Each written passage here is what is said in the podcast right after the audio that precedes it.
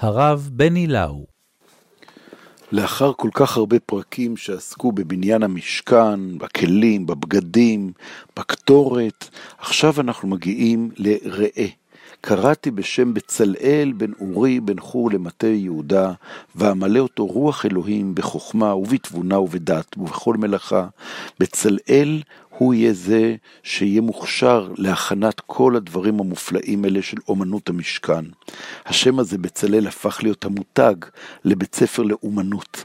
כשנוסד בית ספר בצלאל על ידי הפסל בוריס שץ בראשית המאה ה-20, הוגדרו תפקידיו, אם אנחנו מסתכלים באתר הבית של האקדמיה לאומנות בצלאל, אני מצטט, להכשרת יהודי ישראל למלאכת כפיים, גיבוש אומנות ואומנים יהודיים מקוריים ומציאת ביטוי חזותי לעצמאות הרוחנית הלאומית הנכספת. איזה יופי, איזה שפה. הבחירה בבצלאל כמקור השראה לאומנים מקוריים היא, היא נפלאה, אבל היא גם מעוררת שאלה. משהו פה לא נכון.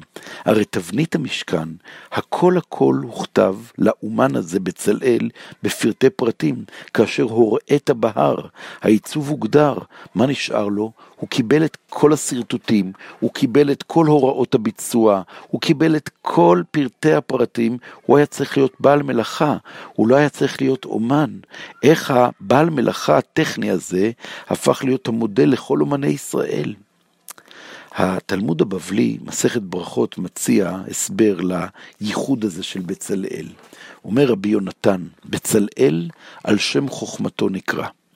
בשעה שאמר לו הקדוש ברוך הוא למשה, לך, אמור לו לבצלאל, עשה לי משכן ארון וכלים. הלך משה והפך. אמר לו לבצלאל, עשה ארון וכלים ומשכן. שימו לב רק לנקודה הזאת, שההוראה של השם בתחילת אה, פרק כ"ה שהיינו, הייתה משכן, ארון וכלים. ומשה נותן הוראה שמתחילה בארון, כלים ומשכן. אמר לו משה רבנו, מנהגו של עולם, אדם בונה בית, אחר כך מכניס כלים. ואתה אומר, כלים? ארון וכלים ואחרי זה משכן? כלים שאני עושה להיכן אכניסם, זאת אומרת, בצלאל מקבל פקודה ממשה לבנות כלים, כאילו ארון כלים, ובסוף את המשכן, והוא מתווכח, הוא אומר, כלים שאני עושה, להיכן אכניסם, ואז אומר בצלאל למשה, שמא, כך אמר לך הקדוש ברוך הוא, עשה משכן, ארון וכלים. אומר לו משה, וואו, בצלאל, שמא בצל אל היית וידעת? מדרש מאוד מאוד נחמד צריך לומר, ששם לב להבדל בין הוראות הבנייה של ראשית ההוראות בפרק כ"ה, ששם מתחילים בכלים, נכון, ארון, ואחרי זה שולחן וכולי, ובסוף אנחנו עוברים למשכן עצמו. ובביצוע, כשהיינו בחלק של הביצוע, אז קודם כל בונים את המשכן, אנחנו נגיע לשם עוד, בונים את המשכן, ורק בסוף בונים את הכלים.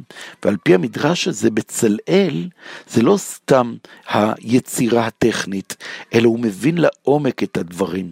הוא מבין גם כשמשה נותן לו את ההוראות, הוא מערער על ההוראות של משה, כי הוא יורד לשורש הדברים, ומשה אומר לו, בצל אל היית. היית בצל אל, זאת אומרת, גילית את האומנות החופשית, את המקורית, כי אתה באמת אומן. זה הסבר יפה, אבל יש הסבר שבעיניי לפחות הוא יפה מזה. וזה מופיע בתוך דברי הרמב"ן בפירוש שלו כאן אצלנו בפרק. אומר הרמב"ן, ישראל במצרים פרוחים בעבודת חומר ולבנים. לא יכלו ללמוד מלאכת כסף, זהב ואבנים טובות, לא ראו אותם כלל. והנה הוא פלא. שימצא בהם אדם חכם גדול, בכסף, זהב, חרושת אבן ועץ, וחושב ורוקם והורג, כי אף בלומדים לפני חכמים לא יימצא בקיא בכל האומנויות כולם, והיודעים ורגילים בהם בבוא ידיהם תמיד בטיט ורפש, לא יוכלו לעשות בהם אומנות דקה ויפה. כאילו, בצלאל היה אומן עם נפש חופשית, למרות שהוא היה מבית עבדים, למרות שהוא יצא מתוך עבדות מצרים, היה לו את זה, היה לו את העומק של הנפש החופשית שמסוגלת למלא את הכל במלאכה, וזה מה שהפך אותו להיות הסמל של האומנים כולם. זה דבר נורא נורא מרתק לחשוב על אדם שהוא בתנאים של שעבוד ושל שפל, שלא מסוגל להגיע לגובה הזה של בצלאל. אנחנו יודעים מהדורות שלפנינו, מסיפור יהדות אירופה בשואה, כמה אנשים הצליחו להגביה את הרוח שלהם גם בתנאים של תת-תנאים. וזה סיפורו של בצלאל. הרעיון הזה הוא כל כך גדול שאנחנו מדברים על הרוח של האדם שיכולה לבטא את החופש, לבטא את היציאה מעבדות. יש איגרת מתוקה מתוקה שהרב קוק כותב לפתיחת בית ספר בצלאל. לכבוד פתיחת בצלאל, תראו איזה הרמוניה בין הרב לבין האומנים. הוא כותב להם אה, באיגרת הזאת, איגרת קנ"ח, סיפור על ילדה.